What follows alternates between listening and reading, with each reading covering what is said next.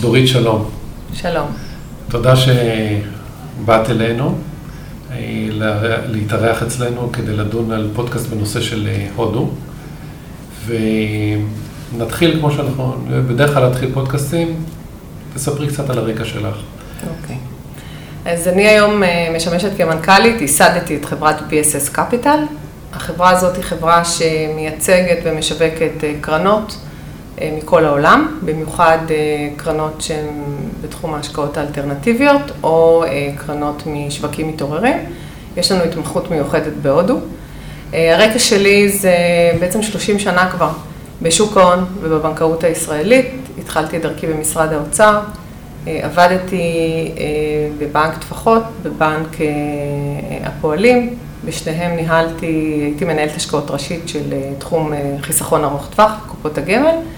בתפקידי האחרון אה, אה, הייתי בבנק דיסקונט, הייתי סמנכ"לית בכירה, ראש חטיבה פיננסית ומנהלת סיכונים ראשית, ושם ניהלתי גם את כל כספי הבנק, את כל כספי הנוסטרו. אז זה הרקע שלי, בנוסף אני נשיאה של, ומייסדת של אה, בית ספר לפיננסים. זה הרקע. אז יש המון המון ניסיון, והחיים הובילו אותך גם בין היתר גם להכיר את כלכלת הודו, ולהכיר קרנות בהודו. שזה הנושא שאנחנו רוצים להתכוונן אליו היום. אז קודם כל, ספרי את, קצת את הרקע, את הניסיון שלך מול, ה, אה, מול מנהלים בהודו, ולמה היא מעניינת בכלל להשקעה למשקיעי ישראלים. אוקיי. אז אני חייבת לומר שלהודו אה, נחשפתי אה, די במקרה.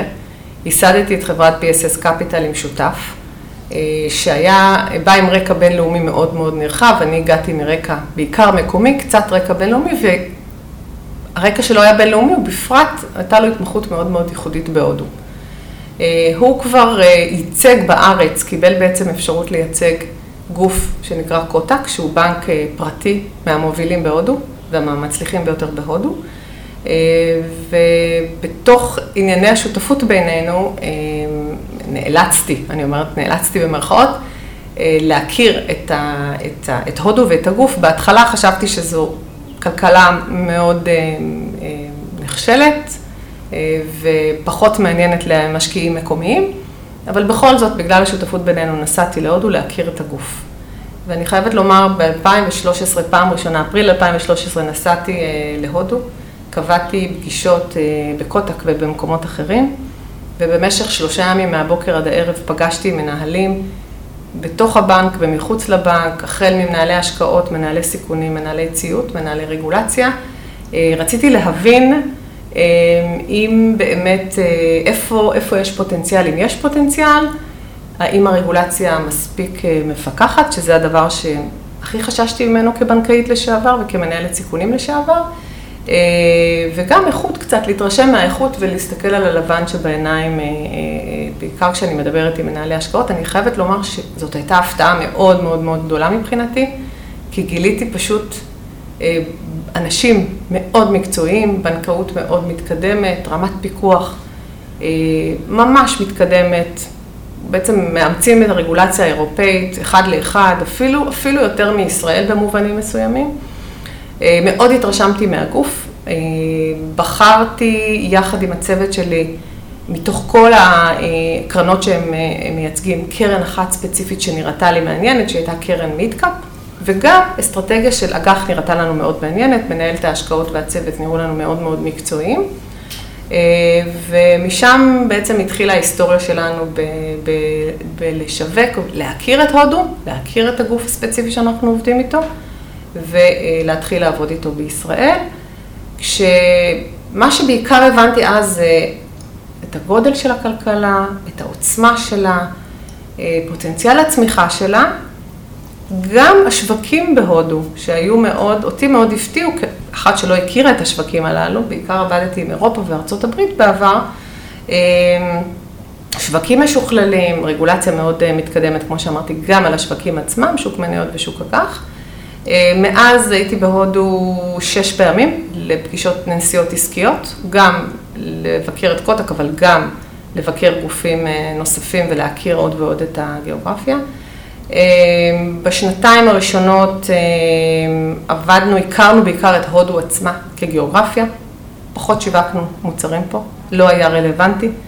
ב-2014 מודי נבחר, ראש ממשלת הודו החדש מודי נבחר, ובעצם כל הסנטימנט בתוך הודו ומחוץ להודו התחיל להשתנות לטובה.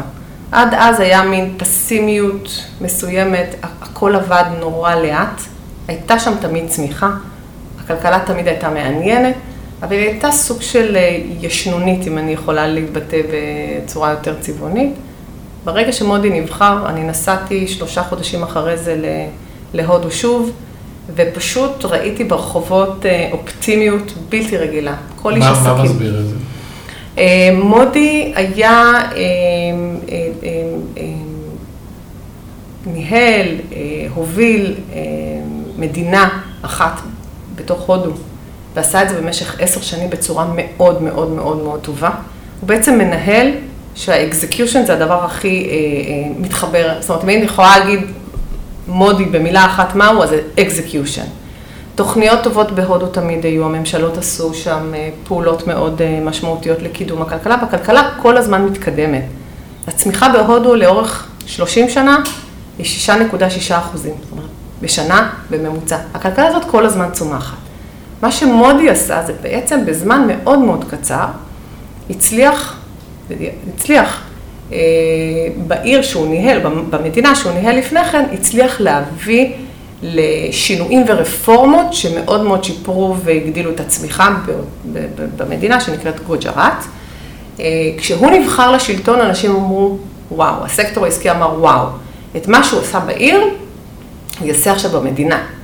ובעצם כל הדברים שהיו תקועים במדינה ונעשו בצורה יחסית מאוד מאוד איטית, חלק מזה בגלל התרבות ההודית, ואפשר להרחיב בזה, יעשו עכשיו הרבה יותר מהר, ולכן השוק נהיה פתאום אופטימי. השקעות שהיו תקועות, תשתיות, נדל"ן, הייתה שחיתות בשלטון. היו הרבה מאוד נקודות, נושאים שהממשל ההודי הכיר אותם, אבל לקחת ולטפל בהם בפרק זמן סביר כדי לעודד עסקים, חברות, צמיחה, השקעות, אה, ותשואות עתידיות אה, והוא פחות. והוא מצליח אבל להוביל את הרפורמה? מודי במשך חמש השנים הראשונות אה, הצליח להוביל כ-30 רפורמות עיקריות, מאוד מאוד משמעותיות ודרמטיות בכל קנה מידה, גם בקנה מידה עולמי. הוא הצליח להוביל אותם ולבצע אותם. חלק מהם תוכננו, רובן תוכננו כבר קודם, אמ, לכן מודי נבחר לפני, אה, במאי נבחר לקדנציה נוספת ברוב מוחץ שלא היה כמותו בהודו אה, מעולם, כשמי שבחר במודי זה אנשי עסקים, נשים, חקלאים ועניים, זאת אומרת כל הקשת בחרה במודי כי כולם חושבים שמודי טוב אה, לכלכלה ההודית. אמ, כן, והוא ביצע הרבה מאוד רפורמות. אני זוכר אה, את הרפורמה שהייתה נראית דרמטית לפני כשנתיים, אני זוכר נכון, של עצירת השימוש במזומן, שהיה ככה משהו מאוד מאוד אגרסיבי, ובסוף לא הצליח, חזר אחורה. השאלה אם הוא, זאת אומרת, כל הרפורמות האלה הן ארוכות טווח, הן לא אימפולסיביות מדי, לטבע של התרבות הזאת. אז אז באמת נקודה, אני חושבת שהיה הדמוניטיזציה, באמת אותו, אותו יום בנובמבר 2016, כשמודי אה, די ביום בהיר אחד הודיע שמעל 90 אחוזים מהשטרות שנמצאים, שנמצאים בקרב, בקרב הציבור בעצם כבר לא רלוונטיים, וכדי שהשטרות האלה יהיו אה, בעצם הם יוכלו להשתמש בהם, הם צריכים לחזור לבנק, ללכת לבנקים, להחליף אותם בשטר, בשטרות חדשים. בעצם הוא הוציא מהמחזור 90% מהשטרות הללו. אה, זאת הייתה רפורמה שאני אישית חשבתי שהודו או הולכת להתפרק אחריה, אחרי הרפורמה הזאת, או שבעצם היא הולכת לצמוח מאוד משמעותית, כי זה היה מאוד מאוד דרמטי. אה, אני חושבת שהיא הצליחה בכמה מובנים. עם כל הביקורת הקשה, ויש מחירים. בטווח קצר ובטווח בינוני.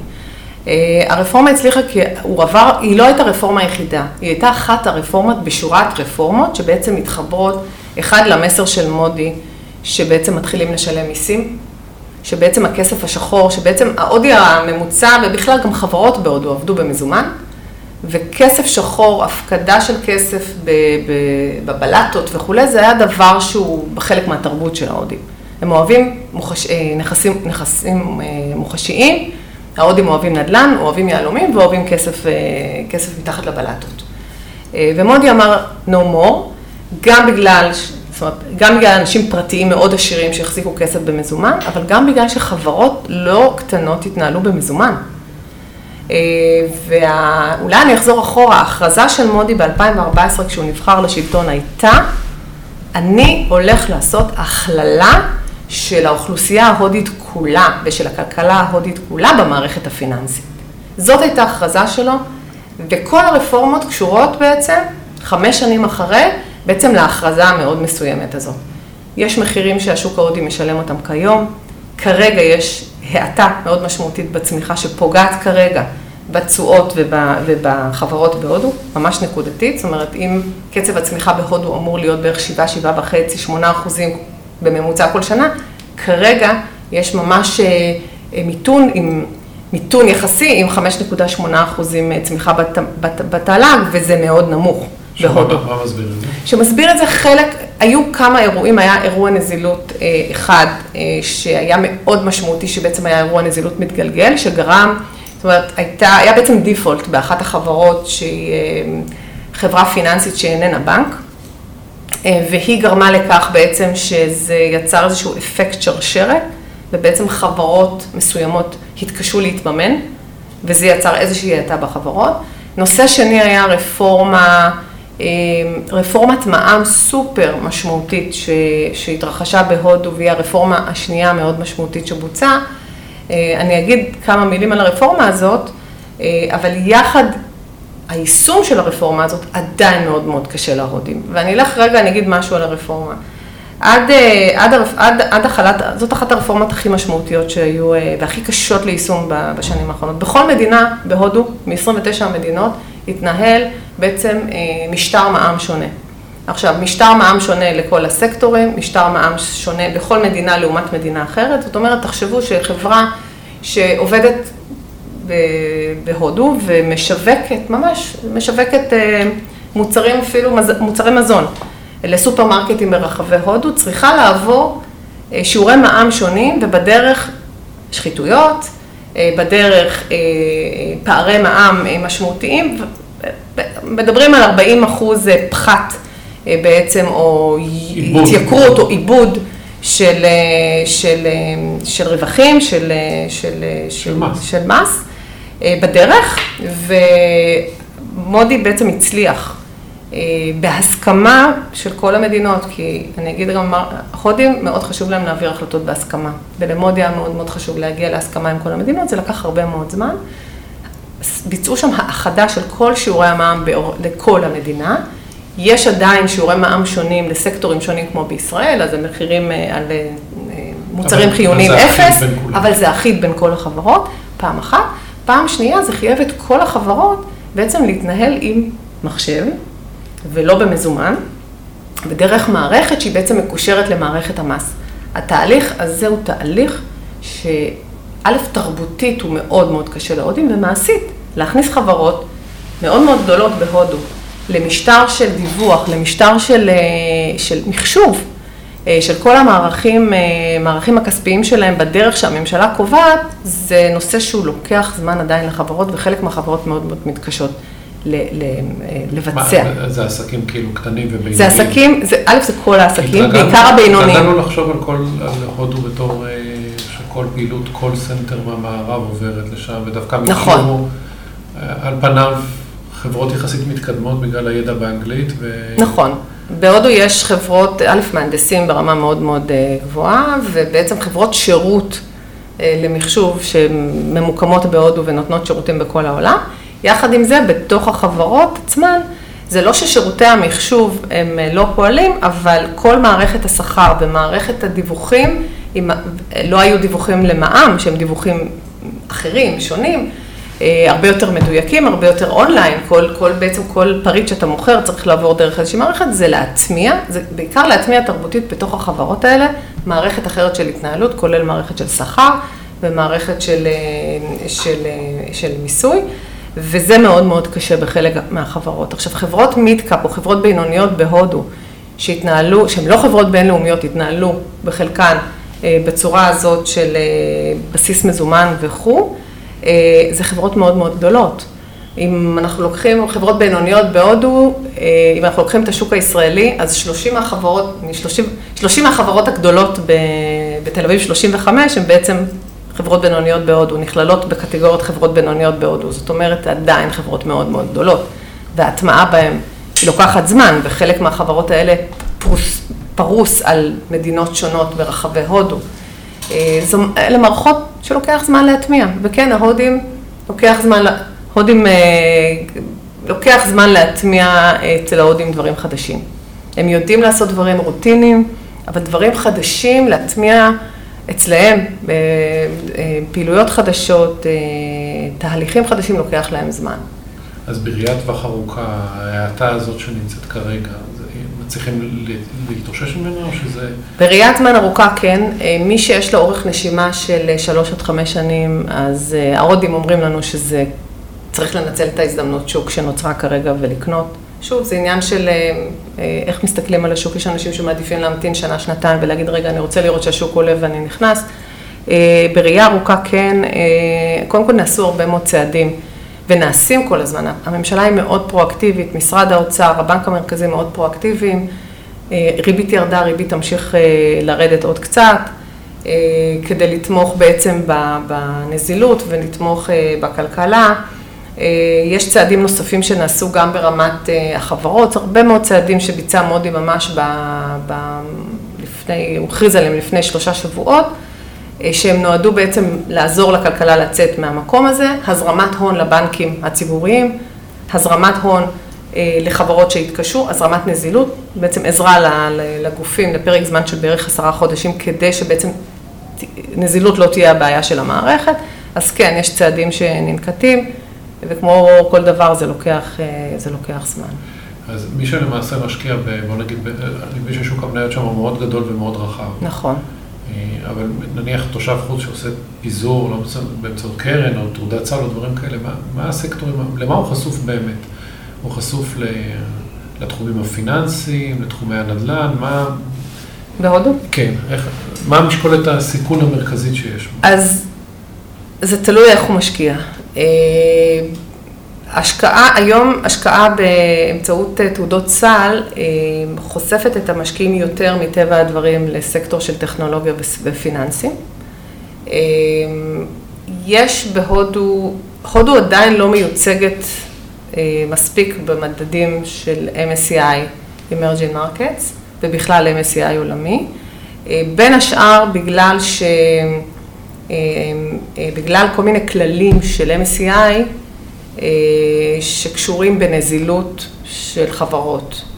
אז למשל, אחד הדברים זה שבעצם כמות הסחורה הצפה בחברה היא עד 25 אחוזים, היא מינימום ש, שבהודו קיים כרגע, וכרגע מודי הכריז על שינוי ועל הגדלה של הסחורה הצפה המינימלית ל-35 אחוזים. שאומרים שזה... אני מסביר שהכוונה שהציבור מחזיק נתח יותר גדול. שהציבור יחזיק נתח יותר גדול, ואז הודו תוכל לקבל משקל יותר גדול, אה, בעצם במדדים ב-MSCI העולמי וכולי. אלה צעדים שנעשו גם, אם מסתכלים על סין, לפני מספר שנים, כשסין הייתה מיוצגת הרבה פחות, במשקל יותר קטן במדדים, וכרגע סין מיוצגת בהיקפים הרבה יותר גדולים. אין ספק שהודו תהיה שם, השאלה כמה זמן זה ייקח. אז זה אמרת לגבי מדדים, ונניח מנהלי השקעות אקטיביים, אז מעדיפים להימנע מבנקים או? לא, מנהלי השקעות אקטיביים, זאת אומרת, השוק בהודו מאוד מגוון. אה, מספר החברות שנסחרות בשוק ההודי, מעל 7,000 חברות, בעצם זה השוק עם הכי הרבה חברות ציבוריות אה, בעולם, גם יותר מארצות הברית, בארצות הברית יש בסביבות ה-5,000, בהודו יש יותר. כמובן שמספר החברות הראויות להשקעה הוא הרבה יותר נמוך. אה, השוק מאוד מפוזר. כיוון שהכלכלה היא, היא מאוד uh, מגוונת, וכיוון שמדובר במיליארד 300 מיליון uh, הודים, אגב, רוב הצמיחה היא צמיחה פנימית, ולכן כל הסקטורים הם, הם מעניינים, ואפשר לפזר בתוך הודו, ומנהלים אקטיביים עושים את זה, בין סקטורים שונים, ממש מכל הקשת. אז אם זה טכנולוגיה, ואם זה בינוי ו- ו- ו- וכל מה שקשור בבנייה ובסקטור אה, הנדל"ן, מכל הסוגים שלו, ופיננסים, בנקים ושאינם בנקים, כל הסקטורים נמצאים שם בצורה יחסית מפוזרת ומעניינת. מהניסיון שלך, שאת יושבת נניח עם גופים מוסדיים או משקיעים בעולם שרוצים חשיפה לשווקים מתעוררים, כמה המשקל שהם נותנים להודו נניח ביחס לזה, האם יש להם רתיעה מיוחדת בקשר להודו, או... אז זה מעניין. שאתה צריך להחליט, אוקיי, יש לי איזה budget שאני משקיע ב-emerging markets, מה, מה הסיפור של הודו בתוך ה... כן. כי בתור כלכלה היא עצומה. אז אנחנו מלווים את הודו ואת המשקיעים המוסדיים אה, בהודו כבר מ-2013, ואנחנו כמובן חשופים אה, להחלטות שלהם בכלל ב-emerging markets, כי הודו היא אחת מהן. אז אפשר לומר שבשנתיים האחרונות אה, רוב המוסדיים עוברים ממנהלים שהם מפזרים, מנהלים שמשקיעים ב-emerging markets ובתוכם יש את הודו. בשנתיים האחרונות רואים יותר ויותר מוסדיים שמבינים שהודו היא כלכלה שאי אפשר להתעלם ממנה, היא מספיק משמעותית כדי לסקר אותה ולהשקיע בה באופן פרטני.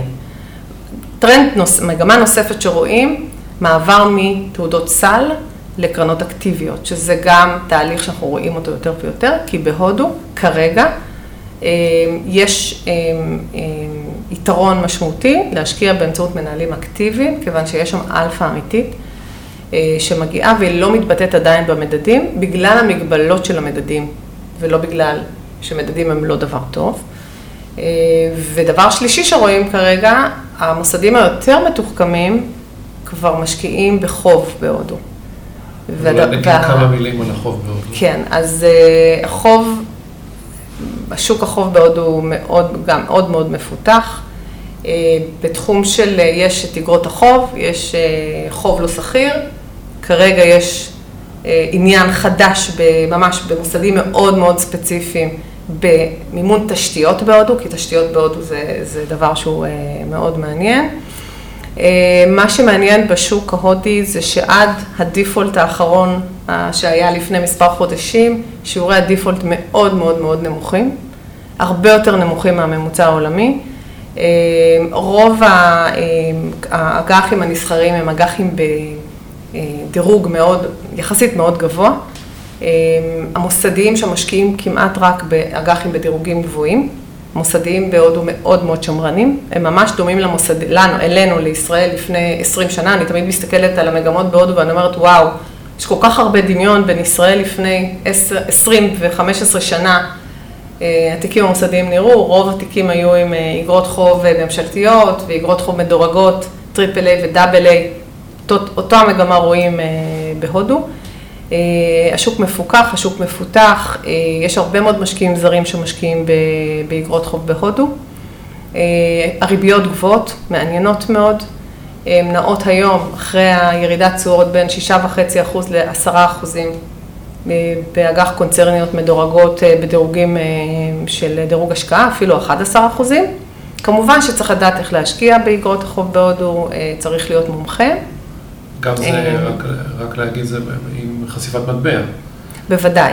יש חשיפת מטבע, אני חושבת שרק גופים שיש להם יכולת להעריך את הודו, ובאמת יש להם אנליזה טובה, אני חושבת שנכון שהם באמת יסקרו ויהיו מסוגלים להיכנס ולספוג, אם הם, לספוג את סיכוני המטבע, כי יש סיכוני מטבע, כמו בכל מדינה מתעוררת. אני אגיד במאמר מוסגר שב... בהודו, למרות מה שנוטים לחשוב, יחסית למדינות מתעוררות אחרות, לא היה משבר מטבע משמעותי לאורך השנים. כן, היה, היו שינויים והיו אה, אה, פיחותים. גם, גם אני מבין שהחשש ממשבר חוב, כמו שמפחדים בסין, זה לא באותם... לא. זה לא אותה סיטואציה. אין, לא. אה, שיעור החוב בהודו יחסית אה, נמוך.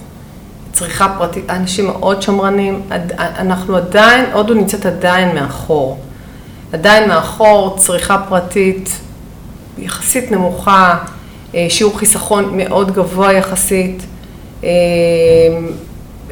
חברות התחילו להגדיל את שיעורי האשראי שהן נוטלות, אבל שוב, זה נעשה במשורה. זה הרבה בגלל התרבות ההודית וגם המקום שהם נמצאים. יש אנשים שנוטים להשוות את הודו לסין לפני 10 ו-15 שנה, ולכן אני חושבת שזה נכון להסתכל גם איפה סין הייתה לפני 15 שנה, לראות את המגמות, גם סין עם 1.4 מיליארד סינים, הודו עם 1.4 מיליארד, 1.3 מיליארד הודים. יש הרבה נקודות דמיון. מה שמעניין בהודו בראייה המאוד מאוד ארוכה זה בעצם הדמוגרפיה של הודו. שיעור הצעירים בהודו הוא מהגבוהים בעולם. מה שברוב הכלכלות, כולל סין, כולל ארה"ב, התחילה כבר הזדקנות, שיעור ההזדקנות עולה. ובהודו זה הפוך, המגמה היא עדיין הפוכה. בעצם שיעור ההזדקנות יורד, זאת אומרת שיש יותר ויותר צעירים שנכנסים למעגל העבודה, וזה יקרה בשנים הקרובות, בשנים, בטח עשר שנים קדימה, המגמה הזאת היא בעצם מייצרת את הפוטנציאל של הודו בראייה ארוכה. יש תמיד את התנודתיות, יש תמיד את האתגרים של הטווח הקצר והבינוני, אבל בראייה ארוכה, הדמוגרפיה של הודו היא בעצם אחד הדברים הכי מעניינים שיש היום בכלכלה ההודית. אז שאלה אחרונה שיש לי, לטווח הקצר, עד כמה משפיע מלחמות הסחר? מעניין. בארצות הברית. פחות. זה משהו רציני או שזה משהו שיכול להתפתח ל... אז אני אגיד ככה, אני אגיד שני דברים. ברמת המקרו, ברמה של הכלכלה, הודו מושפעת הכי פחות ממלחמות סחר, כי הודו בנויה הרבה פחות על ייצוא, למעט שירותי IT.